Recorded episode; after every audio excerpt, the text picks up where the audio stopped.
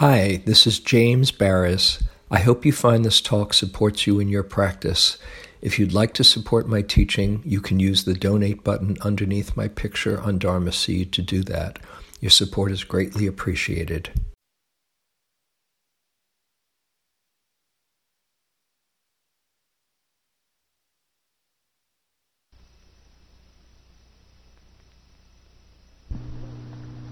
Today, I, I want to follow up on that topic somewhat. Uh, last week, in the discussion on commitment and practice and motivation and practice, um, somebody had mentioned their motivation being to um, practice not only for themselves but for um, but for others as well. And I want to particularly focus on, on that topic tonight. This is um, commonly known in, in, Buddhist teachings as uh, bodhicitta. You've probably heard of bodhisattva, especially since it was a Steely Dan song. but um, and they're very closely related. Uh, bodhisattva, the word bodhi means awaken, awakened, or enlightened. You know, the Bodhi tree, the tree of enlightenment that the Buddha sat under. Buddha comes from the same root as Bodhi. Buddha, one who is awake. So it means awakened, it means enlightened, it means uh, wisdom, and bodhisattva, or bodhisatta in the Pali, sattva is the Sanskrit, is one who is on the path to awakening. The Buddha, before he was the Buddha in his previous lifetimes, was known as the Bodhisattva by us, not by the other people he was traveling around with. They didn't say, oh, you're the Bodhisattva. But um, he was on the path to enlightenment. Retrospectively, he was the bodhisattva. And when one takes the bodhisattva vow, it is uh, it has a few different definitions, but one definition is um, one is on the path to full Buddhahood. There's another definition. One is going to work for the relieving, for the ending of suffering for all beings and postponing one's own enlightenment until uh, everyone is enlightened. So that's bodhisattva. There's this other word, bodhicitta. The word citta, C I T T A, in Pali and Sanskrit, the C has a CH sound. Chitta is a word that means both heart and mind. Sometimes it's translated as heart mind. Bodhicitta is awakened or enlightened mind or heart. You can play either way, and so it comes out in a few different definitions.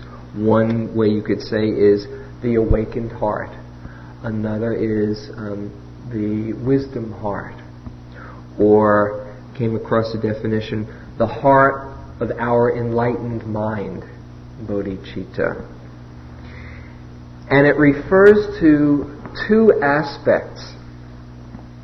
There is the absolute bodhicitta, the ultimate bodhicitta, which is really pointing to this seed inside of us that is opening to the truth of who we really are. Seeing that we are not separate. It's the, it's the um, the capacity in all of us, the Buddha in all of us. You know, the Buddha, when he was moved to teach, he saw that people were doing just the things that cause suffering in their quest for happiness, and he saw many people with, as the phrase says, but a little dust covering their eye, covering their clarity of vision. And he saw that if they had the understandings and the tools that he could share, that they would discover who they really are. The only difference between a Buddha or an enlightened person and an unenlightened person is that a Buddha knows that he's enlightened and there is perfection that is expressing itself through him or her. And the rest of us don't. We forget that. We don't realize that. This is one of the things that I love about um, the Buddha's teachings. It was very different than coming from Judeo-Christian background where I had a kind of fix myself and get over original sin of getting kicked out of the Garden of Eden and Eden, and maybe if I repented and did enough good, I could get over my guilt and feel worthy of God's love. That's what my mind did with it anyway. Now that's not what I think the highest teachings of Jesus or Judaism reveal, but that's how it came down to me and what my mind interpreted with it. Jesus said, The kingdom of God is within you. It's not really any different. But hearing the Buddhist teaching and hearing, which is also not so different in Hinduism in a way, that we are already enlightened. We are already perfect. We just forget it or we are obscured in our understanding that, ah, I don't have to fix myself up. It's just uncovering the, the beauty that is already there, shining through. So, this absolute bodhicitta is that innate perfection that we are, that we can discover as we set our hearts and our minds in that intention to discover. Bodhicitta also in this absolute sense refers to the, the seed of this discovery, this glimpse that needs to be watered. You know, we hear the call out of our confusion, out of our pain or our suffering that says, like, there's got to be more to life. There's got to be something greater, and perhaps you have uh, had some conflicts with religion in your uh, um, religion of, of birth, and uh, you're you're ha- you're having that spiritual yearning. What that spiritual yearning is, we could say, is the seed of enlightenment. That says, it's like hearing the call of the mystery or the universe inviting you to discover itself, to reveal itself. So, this seed which we can nourish and nurture through formal meditation practice, through community, through reading, through whatever different tools, this is also called bodhicitta, the seed of enlightenment. It also refers on a relative level that is not the ultimate absolute truth, but on a relative level where it's on the physical plane, you and me, and we seem to be separate, to that intention, that intention to understand and live that connection that we have to everyone else. Because you might know intellectually Yes, we're all one. That's what it says in A Path with Heart or whatever mm-hmm. book you're reading. Yeah, and it sounds good. Yeah, and I really believe that. It really makes sense. We're all one in, in the universe. But there's my boyfriend, you know, and he's really annoyed me this week. Or there's my colleague, or there's my kid, or there's my difficult person, and it's hard to remember we're all one when we're in the middle of the stuff. Or even when we're not having a difficulty, it seems from where we stand, unless we're in that open unity space, that there is me and the rest of life and other. And there are people and other creatures, all beings, going through their own pain and suffering that I don't quite feel unless I'm quite tuned into it. And so this relative bodhicitta is perhaps having an intellectual understanding of the unity, but that's not that's not the the prime source of one. That's not the prime connection in one's actions. One simply feels moved to practice because one feels the suffering of others around. This is the compassionate heart. And one practices, one cares about others, and one practices and works on oneself for the benefit of not only ourselves, but of all beings. Again, this is what moved the Buddha to teach, even after he understood that absolute truth. There was living on the relative plane. He actually, as the story goes, hung out under the Bodhi tree for about seven weeks, just sitting and walking and uh, enjoying the fruits of his discovery, saying, Wow. I don't know if he said wow, but he said, he probably didn't say much. He probably just, hmm, felt it. And was perfectly content to do that for a while. And then, as I said, he was, he was besieged, uh, besieged by, uh, the story goes, the devas saying, hey, take a look around. And he saw people in suffering and was moved and spent the rest of his life working really hard, uh, but from a place of joy and compassion to relieve suffering on the relative level. And this is the Bodhisattva vow. Now, it seems like a pretty lofty place to be coming from. I will relieve the suffering of all around, as the vow says, or I will practice for the benefit of all beings. But actually, it's not so remote and far uh, out of reach to practice with that motivation. If you're practicing waiting for everybody to get better, um, it can be a little discouraging. Okay? There's a, a famous uh, sutta. Where is it?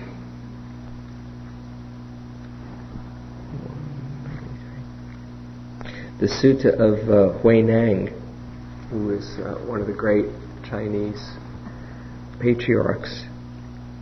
He says, Learned audience, all of us have now declared that we vow to deliver an infinite number of sentient beings.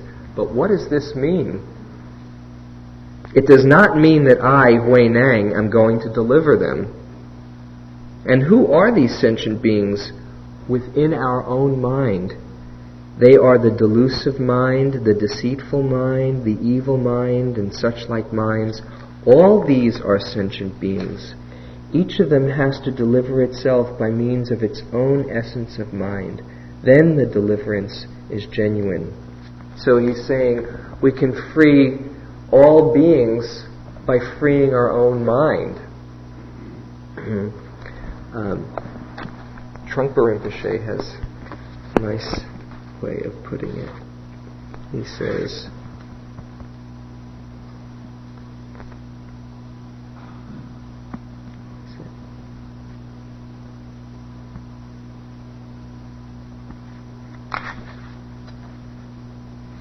Okay. Traditionally, this vow is taken that from today until the attainment of enlightenment, I devote my life to work with sentient beings and renounce my own attainment of enlightenment. Actually, we cannot attain enlightenment until we give up the notion of me personally attaining it. As long as the enlightened drama has a central character, me, who has certain attributes, there's no hope of attaining enlightenment because it's nobody's project. It's an extraordinarily strenuous project, but nobody is pushing it. The Bodhisattva vow acknowledges confusion and chaos, aggression, passion, frustration, frivolousness as part of the path. The path is like a busy, broad highway, complete with roadblocks, accidents, construction work, and police. It is quite terrifying. Nevertheless, it is majestic. It is the great path. From today onward until the attainment of enlightenment, I'm willing to live with my chaos and confusion as well as with that of all other sentient beings. I'm willing to share our mutual confusion. So no one is playing a one-upmanship game. The Bodhisattva is a very humble pilgrim who works in the soil of samsara to dig, dig out the jewel embedded in it. So you don't have to you know, have that responsibility of fixing everyone, but seeing that you're not so different from everyone as you understand this more, you are naturally contributing to more wisdom in the world and in your own seemingly small way, but not so small. Uh, bringing more understanding and awakening. And that has its rippling effect. And when we can bring this attitude, not just of the bodhisattva, but of the bodhicitta, which is much more accessible, to practice for others, it gives a real depth and uh, meaning to our practice. It's a mysterious thing, but human beings have this innate impulse to do that, to want to share and want to relieve suffering. It often gets obscured, but it's there. It really is. I remember when I was going to college uh, in, in New York City, and uh, this is early 60s.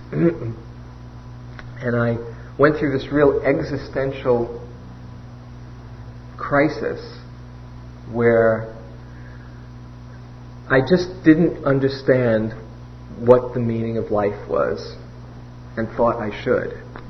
and I was really difficult to be with, unpleasant to be with. It was, it was a very, it was a very depressing period. For about a month, I just didn't see any point to life. You get born, you hang out for a while, and then you die. It's a big deal. What's the point? Why am I here? Why are we here? I got into a lot of annoying discussions with my friends. Unfortunately, still remain my friends through it all. And then at the end of that time, the only thing I could come up with that could give my life meaning was to bring a little bit more happiness into the world. Well, I really do like it when I see so and so happy. It feels good. You know, I like to sing with people. I like to see people laugh. You know, and I didn't think it was such a satisfactory answer at the time, but it was the best I could do. But actually, it's not a bad motivation. It does give some meaning. Oh, yeah, well, seeing some happiness, bringing some, some joy to people, that gives life meaning. And we have this impulse not only to want to see people laugh, but to really put ourselves on the line to relieve suffering. There was an article today in the Chronicle, I don't know how many of you saw it, about the senator, John McCain, uh, going to Vietnam. How many people saw that today? Just a couple? It's pretty far out, isn't it? Just, just read a, a little of it. This senator, this is Hanoi. John McCain, a young U.S. bomber p- pilot in Vietnam, ought to have died that October day in 1967. But a stranger, an enemy soldier, saved his life. McCain, now a senior U.S. Senator, got a chance yesterday to thank that stranger. He met with 79 year old Mai Van On, the man who pulled his broken body from Hanoi's Truc Bach Lake 29 years ago during the Vietnam War. His aircraft going down in flames, McCain bailed out over Hanoi. Dazed by the jolt of ejecting from the damaged plane, he drifted helplessly into the lake's cold waters, where, without On, he probably would have drowned. He's a wonderful man, McCain said. It's very touching to talk with him.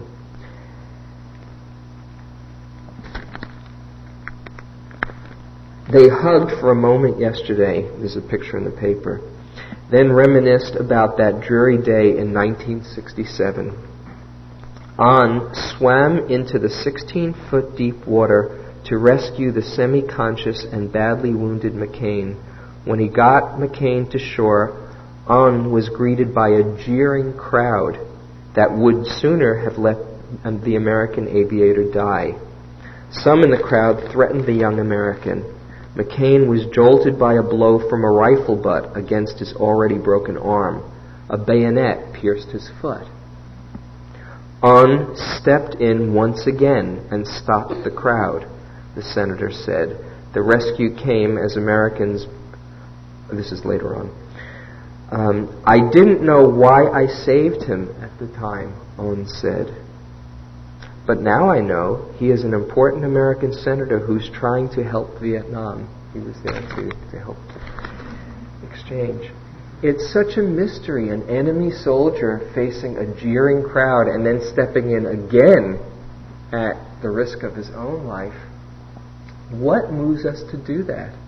It was, I think, Kierkegaard who talked about that, that we, we have this strange capacity that separates us from almost all the rest of life on this planet. Although who knows, you know, perhaps I mean, dolphins and whales, it seems, have that same capacity. But most other animals would not usually rescue more than their own brood, their own family, and put themselves in danger for uh, risk for saving somebody, some creature's life that, that they don't know, or perhaps even an enemy. What is it in us that wants to do that? It's such a mystery. When we can connect with that innate movement towards wanting to see others happy, what it does, it operates in a few different ways that selfless motivation connects us with others so we're not so alone. We feel part of a greater whole and we feel what love is. It also, in the same vein, takes us out of our own small drama, breaks down the barriers and there's an ease and less of a focusing on what's the problems in my life. And there's good karma that comes from it. There's good karma when you act out of kindness and compassion and generosity. That's the kind of energy that comes back to you. So in the future, there's good karma. And there's the immediate good karma of feeling uplifted by that noble act, whatever it happens to be. That's how karma works. It's not just somewhere 20 lifetimes from now, but in the moment as well, when you're in the middle of uh, a noble action or feeling a noble intention, it uplifts the heart.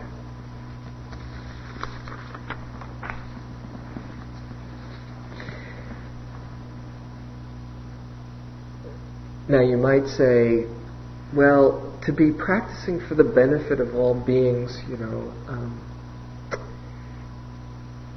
I don't know if I can affect others like that. I mean, I'm just myself. What can I do? I'm lost in my own confusion most of the time. You know. How can I affect others? Well, the way I see it, we're always affecting others around us. Whatever we do, whether we have a noble intention or not, there's no way that we're not affecting our immediate environment. Often, it's with confusion or greed or aversion. You know, when you go into a room and you feel somebody's anger, how it might affect you, or somebody's anxiety, or somebody's grasping and greed, it has its effect on us. Just the same way when we walk into a room and we see somebody who um, is centered or who sees our beauty or our love, that affects us as well.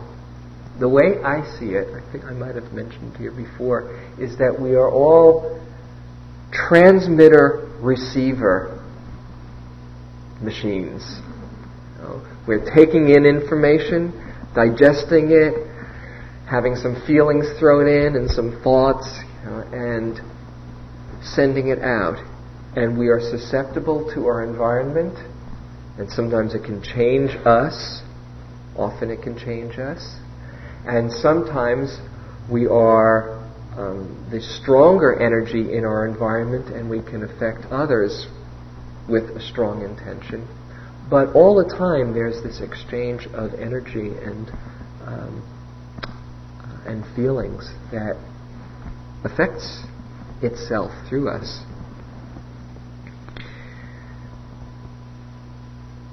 One thing that the meditation practice shows is that there's a commonality of experience.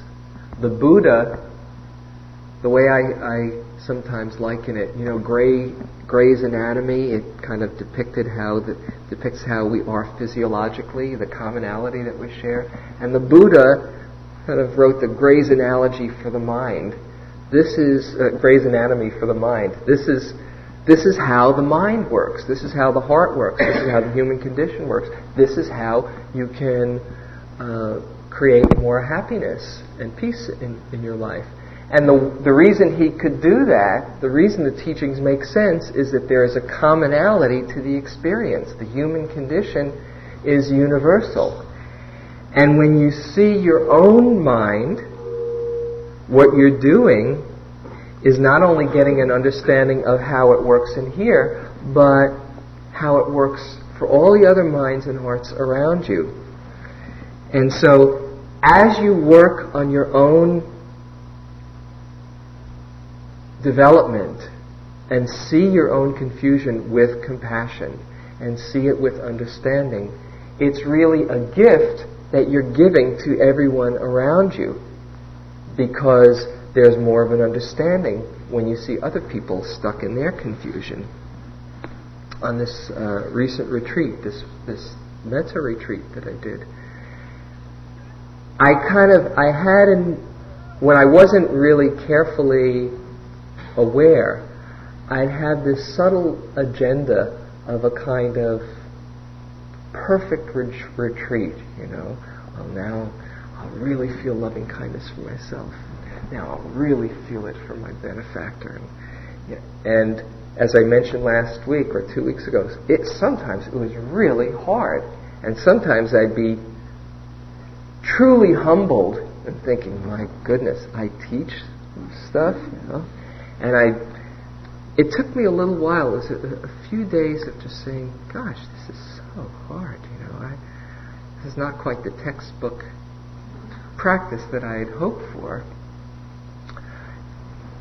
Until one point I realized, oh wow, if I had the perfect retreat, I wouldn't be able to be so helpful to others when they're coming in doing loving kindness practice and, and going through all the stuff they're going through. I might be saying, gee, why don't they get it? yeah, oh, that's too bad you're going through that, you know. And remembering, wow, my perfect retreat, oh, that was really super. I wouldn't be very helpful. But I saw, oh, every difficulty that I go through, great, I'm going to learn more about this territory. I'll really be able to understand when people are having a difficult time. And in a moment, it's, it's amazing how powerful just a little shift of perspective is. In a moment, I started to welcome all the difficulties. I mean, I didn't want to ask for more, but it was, oh, this is okay. Now I'm learning about this. Oh yeah, this is really hard. I, when I didn't see the aversion and and it was there and I got caught, and here I am trying to be loving and kind. Oh, there it is again. In just a moment, having that sense of doing it not just as a Dharma teacher. You don't have to, of course, that that ups the ante a bit, but doing it just so I could understand how hard it is for people to love themselves or love others. You don't have to be a Dharma teacher to have that, that attitude. You're doing something very profound as you work on yourself. And very profound for the people around you who will.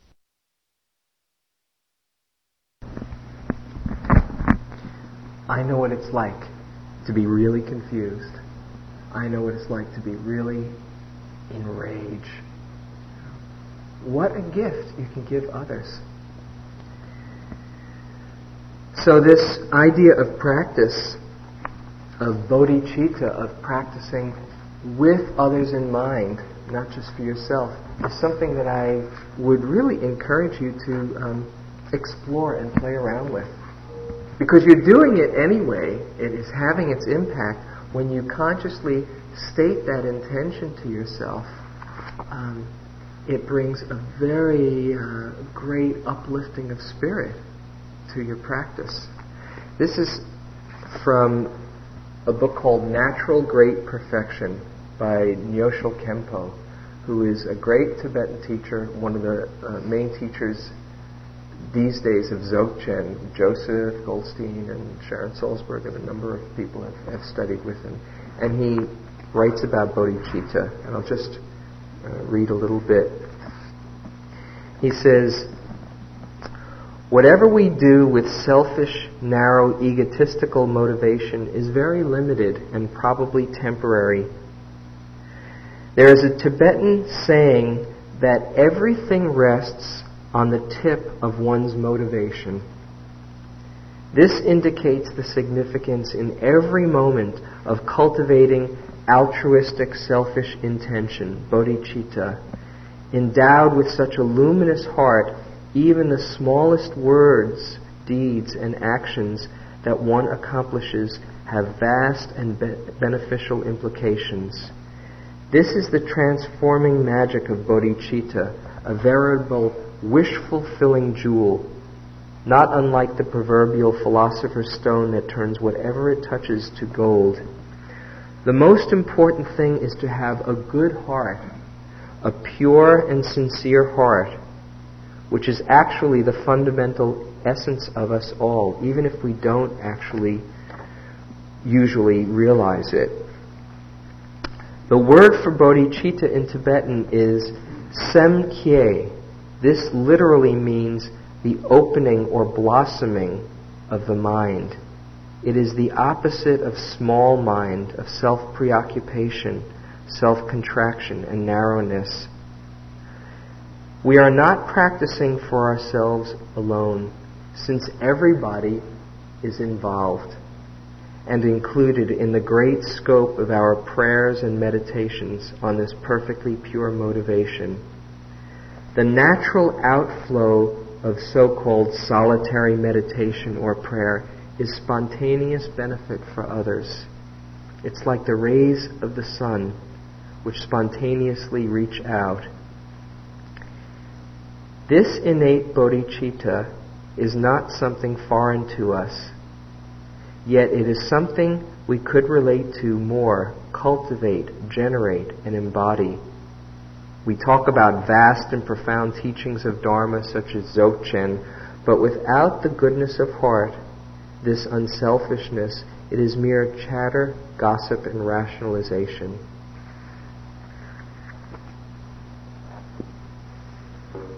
We can bring this intention to our practice, and I would encourage you to see the fact that you're actually doing this and it's having a profound effect on others around you.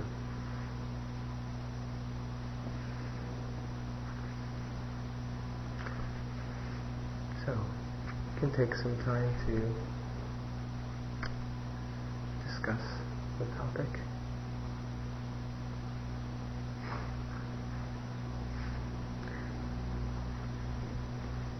And if not, then I have an exercise for you. I guess.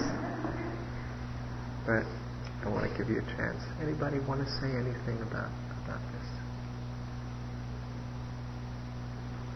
Yeah. Here, pass it. Uh, over there.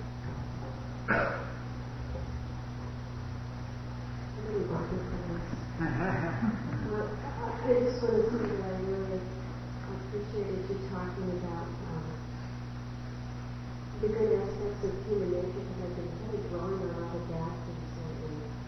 And um, so it's good remember that. Mm-hmm. Yeah, th- this practice or, or Buddhist teachings, it starts with the first noble truth that there's suffering and there can be so much of an emphasis on that, or we can be drawn to see what's wrong. That can be a habit of mind, that it can be very depressing.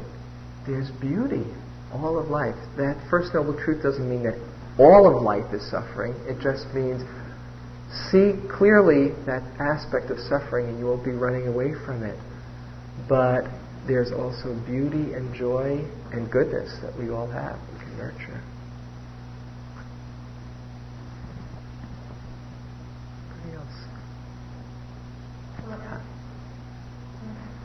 Yeah, it's it's easier for people. It's not. It, it won't bite you. It's just helpful for people in the back.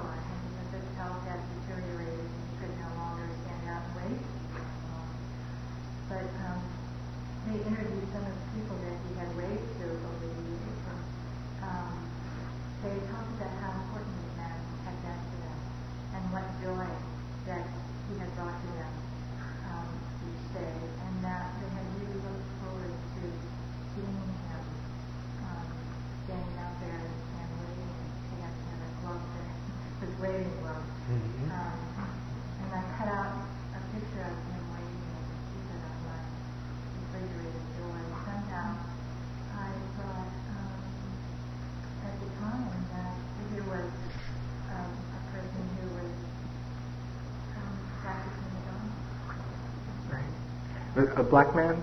Yeah. It was just a few blocks down from here on Oregon Street, and Martin Luther King on Oregon Street. Oh yeah, for years, you know, yeah, that's that was the route. People would take Martin Luther King to get their hit from from the Buddha. yeah, yeah, just just a few blocks down. Anybody else?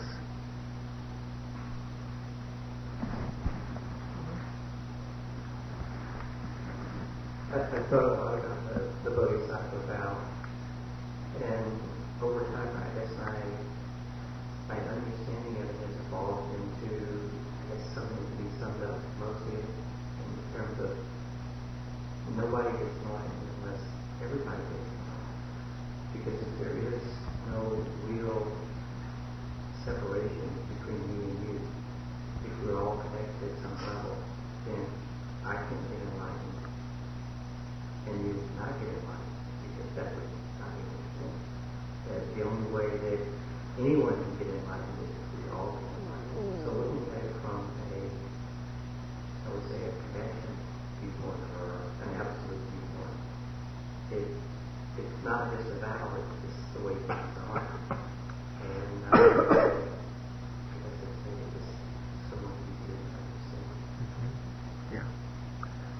Well, from one vantage point, there's no one to get enlightened. It is just, it seems like there is, but that's, uh, that's a misperception.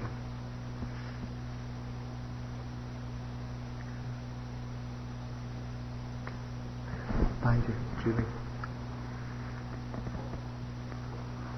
I almost hesitate to say this because it's almost like I'm throwing roses at myself, but. Oh, go ahead. It's good practice. had a big impact on me, and I think about it a lot. Um, I go to the convalescent homes and I play tapes, and and this one place that I go to uh, regularly, a new couple came in, and um, these are people who are well, she was in a wheelchair. and she seemed to take a great dislike to me. And uh, um, I found out later that her husband liked the music a lot, and he wanted to stay. And she was always wanting to leave and go away. She'd make remarks about, oh, she doesn't know what she's doing. And one day she said, well, I have a lot better taste than she has. And I thought, well, what do I do with this? What do I do? And I've been trying to just kind of stay clear of it and not get involved in any kind of reaction. And so um, about three minutes later, I came back and I said, gee, Gertrude, why don't you bring some of your tapes and share them with us? Oh, my golly, the next time she came with this whole bag of tapes. And um, I praised her for bringing that in the dumpster to everybody. And she's my best friend there now. And I understand that, and she's talked to me about it. I've gotten a lot of information about it. How much uh, suffering she's gone through through all this transaction. She's quite a famous photographer. So I, I just, uh, I mean, it was just like a miracle. It was a, a wonder to me, and I just hope I can change things around like that when the situation comes up. Beautiful.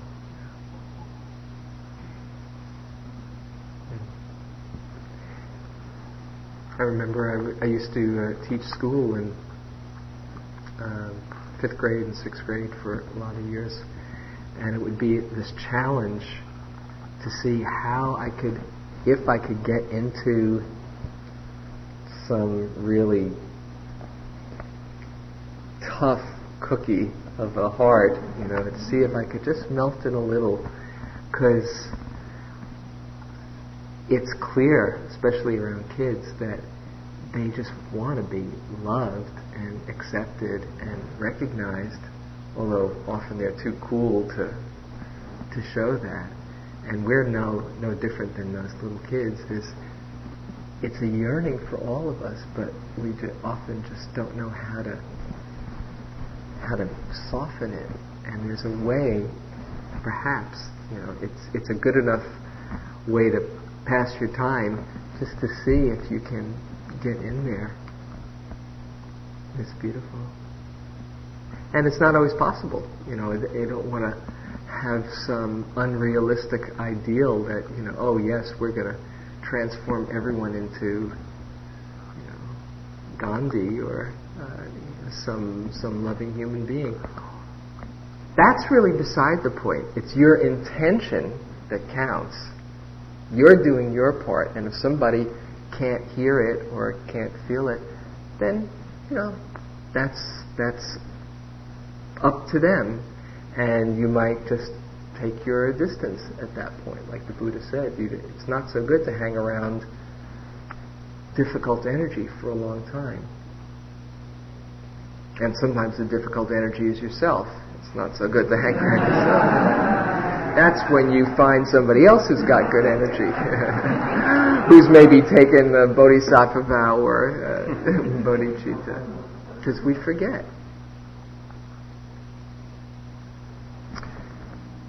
Okay. Is that it? Any other comments before we close?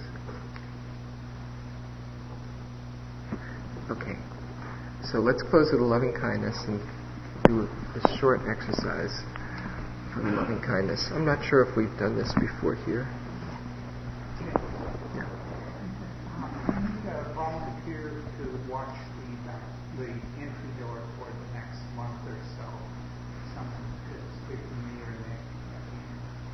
So uh, volunteer to, to, that's basically sitting in the back, right? During the sitting and closing the door at the end of the break. Uh huh. Somebody be willing to do that for next month and serve maybe somebody in the back and uh, okay, great, thanks, Maya. See if you could speak to John. Okay, so as I mentioned, there's this uh, aspect of the, the loving kindness as far as the benefactor. What I'd like you to do would be just about five minutes. So go over about till 9.32, 9.33. I'd like you to think of somebody who's been an inspiration for you in your life, a teacher, a mentor. They might be alive or not alive.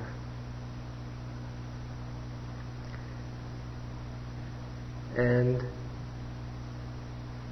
send them some loving thoughts wherever you are right now. May you be happy and peaceful.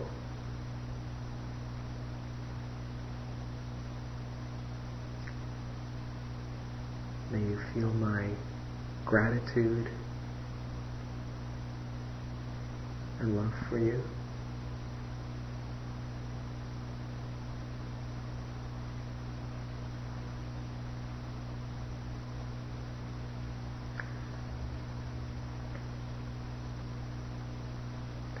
Now, see them with their mentors or teachers. And back and back, those teachers' teachers, people you probably don't know, just get a sense of a lineage of people who've cared enough to share their understanding and their kindness with others. And just imagine them as a group and send the same thoughts of appreciation to that group. May you be happy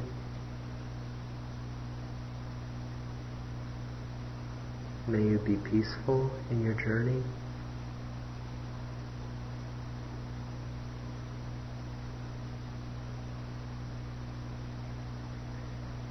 May you feel my gratitude and appreciation for what I've received through you.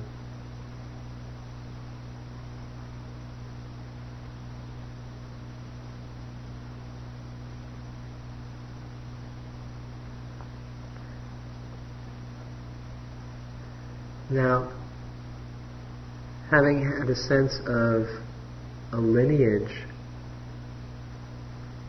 of people who've passed on their kindness and wisdom from generation to generation through your benefactor to you, Get a sense of yourself as a holder of that lineage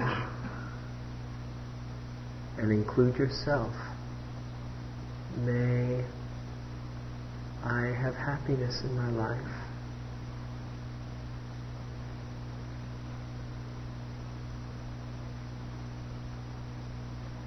May I have real peace in my heart.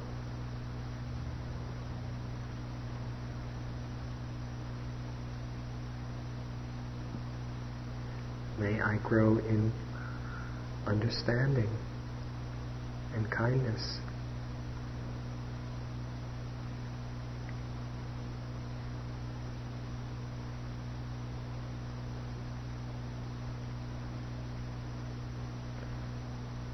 May I share the blessings that I've received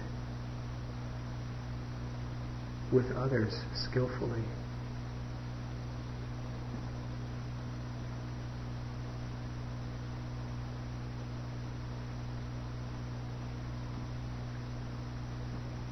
May my practice be of benefit to all beings.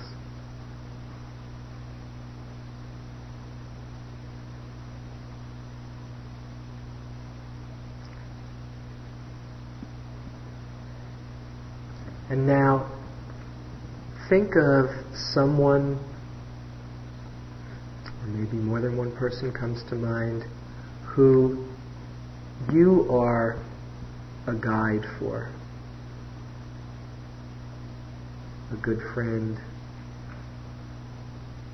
to perhaps a child, perhaps somebody who looks to you for support or understanding. Who also receives that lineage and send them these same kinds of thoughts. May you be happy and peaceful.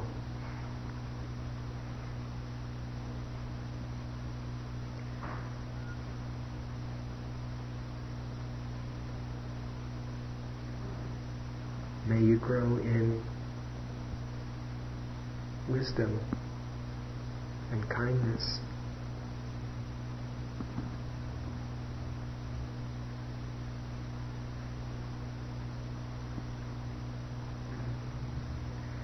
May you share your understanding and love with all you know.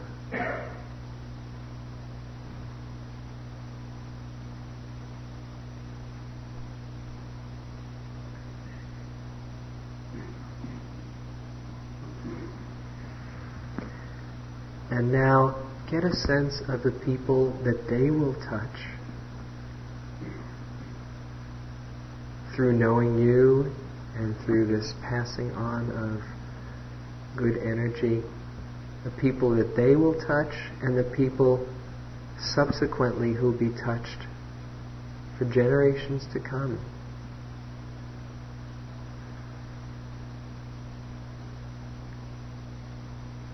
Because this energy of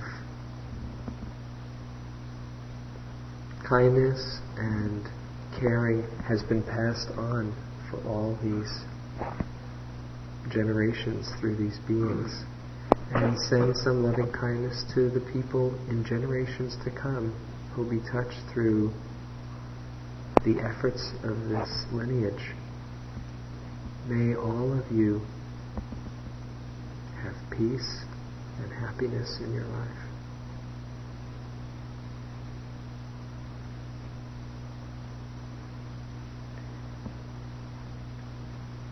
May you love well and share your love and your wisdom with others.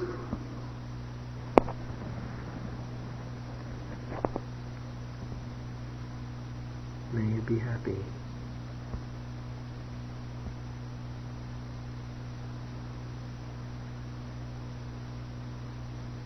May all beings everywhere be happy.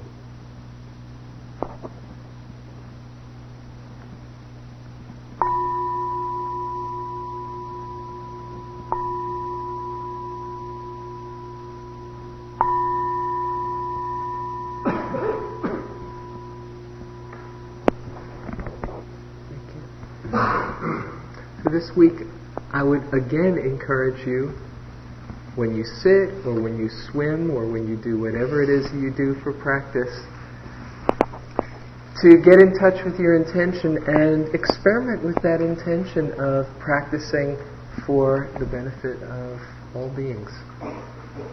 And read the inquiring mind. Come the next week with it. Kind of have it out near your night table so you can so you remember. And people who want to see Barbara, a, a, buddy, and uh, that's it. Have a good week.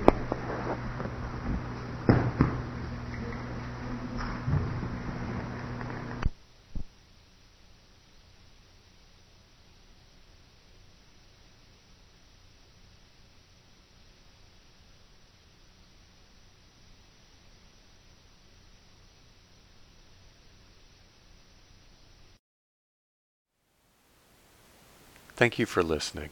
To learn how you can support the teachers and Dharma Seed, please visit dharmaseed.org slash donate.